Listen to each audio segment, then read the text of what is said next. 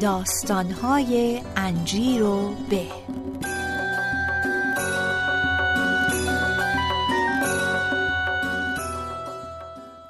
دوستان عزیزم اگه می‌تونید این پادکست رو بشنوید به خاطر اینه که یکی از آتولیه های خوب عکاسی تهران سپانسر انجیر به شده و در کنارمونه. استودیو عکاسی بونسای. سوا از اینکه نیاز به عکس های حرفه دارید یا نه دیدن کارهای ظریف و خلاقانشون رو حتما حتما بهتون توصیه می‌کنم. و راحت ترین راه هم واسه رسیدن بهشون یه search بکنید توی گوگل یا اینستاگرام به زبان فارسی. فقط کافیه search بکنید استودیو بونسای. استودیو بونسای. سلام دوستان شنوندگان عزیز. این دفعه اپیزود واسهتون ندارم فقط یک تیزر هست که یکم اشتهاتون رو صاف بکنه. امیدوارم که تا به حال از قسمت اول فصل دوم انجیرو به لذت بردید و این روزهای گرم تابستونی رم که در جلومون هست انشالله با خوردن دمنوش های خوب و شربت های خوب و هندونه های خوب و خنک بسیار بسیار لذت ببرید. می‌تونین که این روزهای خوب و مزه مزه های خوش می‌کنید از شنیدن پادکست هایی که در قسمت دوم فصل دوم هم جلومون هست انشالله لذت ببرید. از پدر و مادر انجیر به مهمون داریم تا آقای آلا پیشرو تا خانمی که از غذاهای دوره صفویه به نحو بسیار زیبایی این غذاها رو ارائه میدن تا یه خانم خیلی خوب تصویرساز و نویسنده و شاعر و و و مهمونای بسیار خوب و خاص که بعضیاشون رو به عنوان یک سورپرایز خیلی خوب واسهتون نگه میدارم. پس فعلا خدافزی می‌کنم و با امید دیدار ولی قبل از رفتن به چند قسمت از تیزر که در آینده نزدیک روبرومون هست گوش کنید و فعلا خدا نگهدار و روزهای خوشی داشته باشید. مرسی.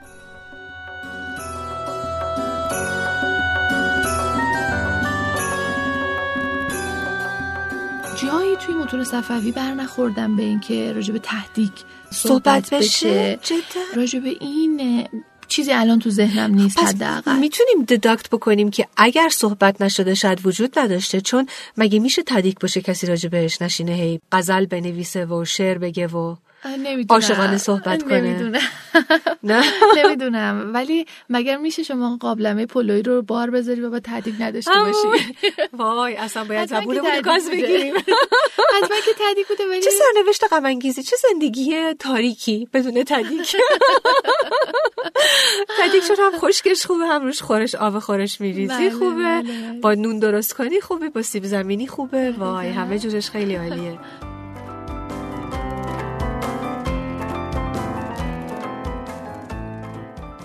مثلا یه دونه از اسپشیالتیتون رو بگین که کره و خامه هم جزوشه و از خودتون هم در به یه دونه که من درست می‌کنم فلفل دولمه یه رنگی ها رو.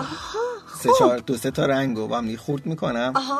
می‌ذارم اول تو کره یه خورده تفتش میدم. آها. بعد فیله مرغ سوا می‌گیرم. فیله مرغا رو می‌ذارم. تو این که خورده بپزه درش هم می‌ذارم. دهنم افتاد بگیم بعد از اون ور پوره سیب زمینی هم سیب زمینی ها رو اول خورد می‌کنم میریزم تو قابلمه. بعد حواستون باشه آب سیب زمینی بی آ... سیب زمینی آبکش نکنید. بذارید قشنگ آبش اون تو بمونه تبخیر شه بعد پورش کنید. خب آره خیلی خب. خوشمزه تر میشه.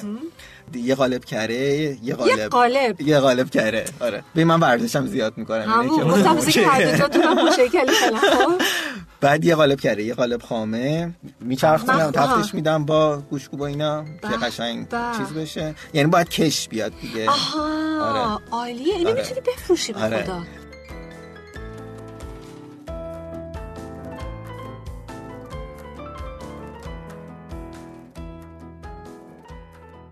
یه چیز جالب اینه که من یه خواهر بزرگتری دارم و اسم خواهرت چیه؟ پونه. پونه بله. خب. بعد ام، اون دیگه بچه اول مامان بابا بود. بعد مامانم که اون موقعی بود تازه رفته بودن آمریکا خیلی تجربه نداشتن و خب نمی‌دونستن. بعد مثلا پونه که می‌رفت مدرسه بچه بود مامانم براش قرمه سبزی میذاشت.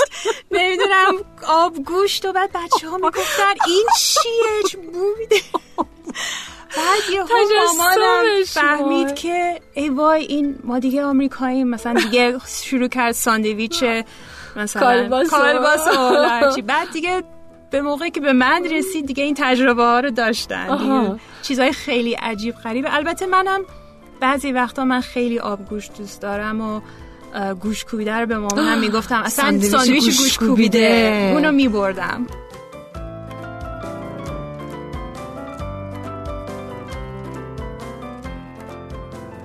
سیویلتون به سیویل جالبیه و به همین دلیل فکر کردم ممکنه که سالوادور دالی رو انتخاب بکنیم عنوان کسی که اه، باهاتون بشینه سر میز یا سفره. دوستش دارم میشناسمش کاراشو خیلی خوشم میاد مخصوصا اون تابلو ساعتاش.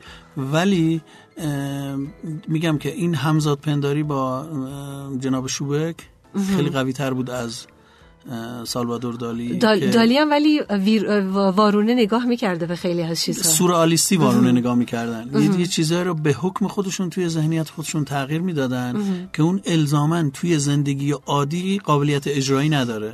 این تفاوت اون چیزی که من با صحبته که قبلا کردیم که وارونه نگریستن به شرطی که به پویایی کمک کنه و قابلیت انجام و اجرا داشته باشه و بتونه یک عده رو مخاطب قرار بده.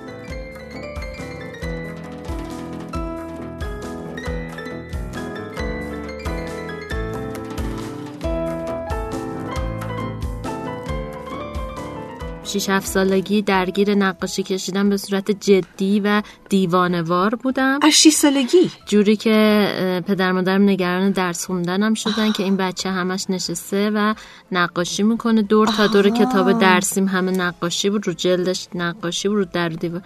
و یه جور دیوانواری این کارو می‌کردم. همزمان خب یه سری کتابا تو خونه ما بود که میخوندم از جمله شاهنامه فردوسی. که وقتی اینو به مرور خوندم و با داستانش آشنا شدم ترغیب شدم که منم به شکل شاهنامه ای شروع به نوشتن کنم. بنابراین این دوتا برای من خیلی همزمان تقریبا اتفاق افتاد. پیش رفت که هم بنویسم هم نقاشی کنم و وقتی که از مدرسه خلاص شدم بالاخره و اون درسای آزار دهنده تموم شدن. رسیدیم به دیگه مسیر سعادتتون. آزاد بودم که فقط کاری رو که دوست دارم انجام. چه خوبه. یکی از اون آدمای نادر و خوشبخت هستین که از اول می‌دونستین که چه کار باید بکنین. خیلی همون اینجوری نیستیم.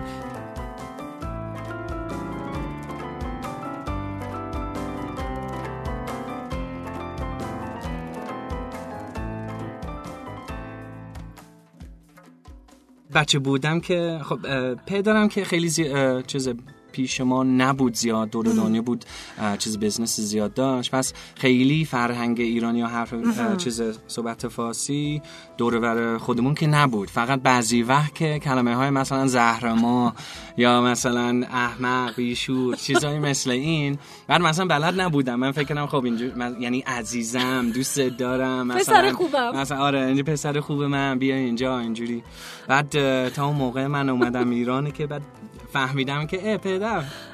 تازه یاد گرفتم. چیز زهرمان یعنی چی؟ بیشور یعنی چی؟ به این همه سال من فکر کنم که عزیزی با بود محبت داشتن می‌گفتن در هر صورت. شاید اینجوری بود.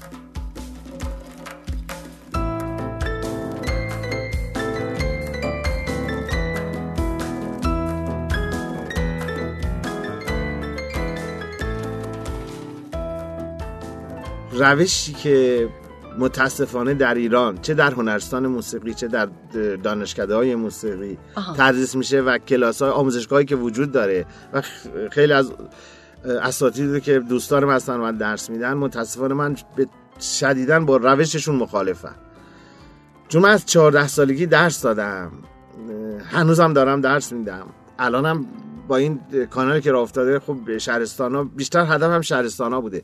زیاد میان. بچه که چهار سال پنج سال بی خود عمرشون رو تلف کردن فقط نشستن کتاب زدن موسیقی رو درک نکردن. اینه که من از جلسه اول برای ویولون برای تار برای سنتور حتی گیتار سازه که درس میدم از جلسه اول بهشون آهنگ میدم. یعنی یعنی میگی که درک موسیقی از همون اول, و- اول از همون جلسه اول. ویولون شما در تاریخ موسیقی کسی رو پیدا نمی کنید که جرأت کنه از جلسه اول به شاگردش بگه آهنگ بزن. ولی من این. کارو همیشه این آره. کارو کردم. و هم داره. ب- نمونهاش یکی دو تا و 500 تا و 2000 تا. در اینو با ادعا می‌کنم در تاریخ موسیقی ایران تا حالا هیچ کس اندازه من در مورد تدریس موسیقی نه تجربه داشته نه درس داده. چون من عاشقانه درس دادم. هنوز هم این کارو دارم می‌کنم. چه جالب.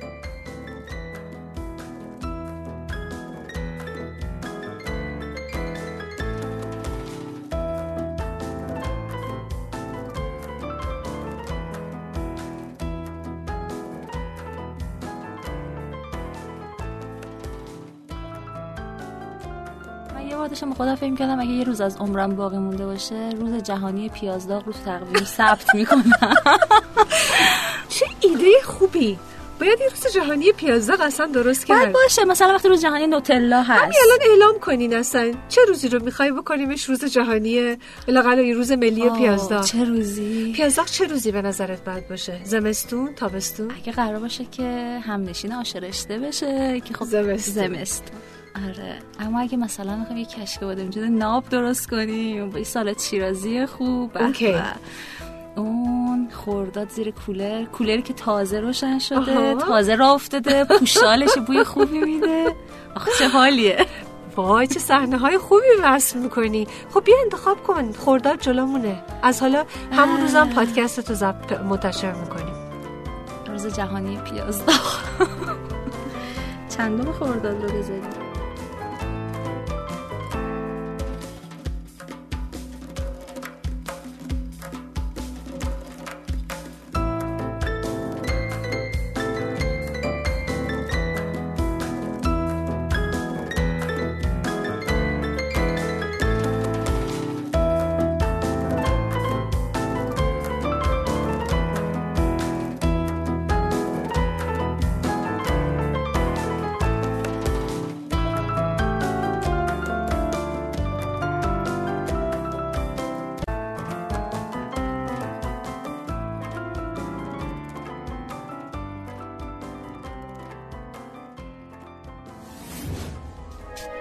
شما هم می‌تونید دقدقه ها و تجربه های خودتون رو با دیگران به اشتراک بذارید.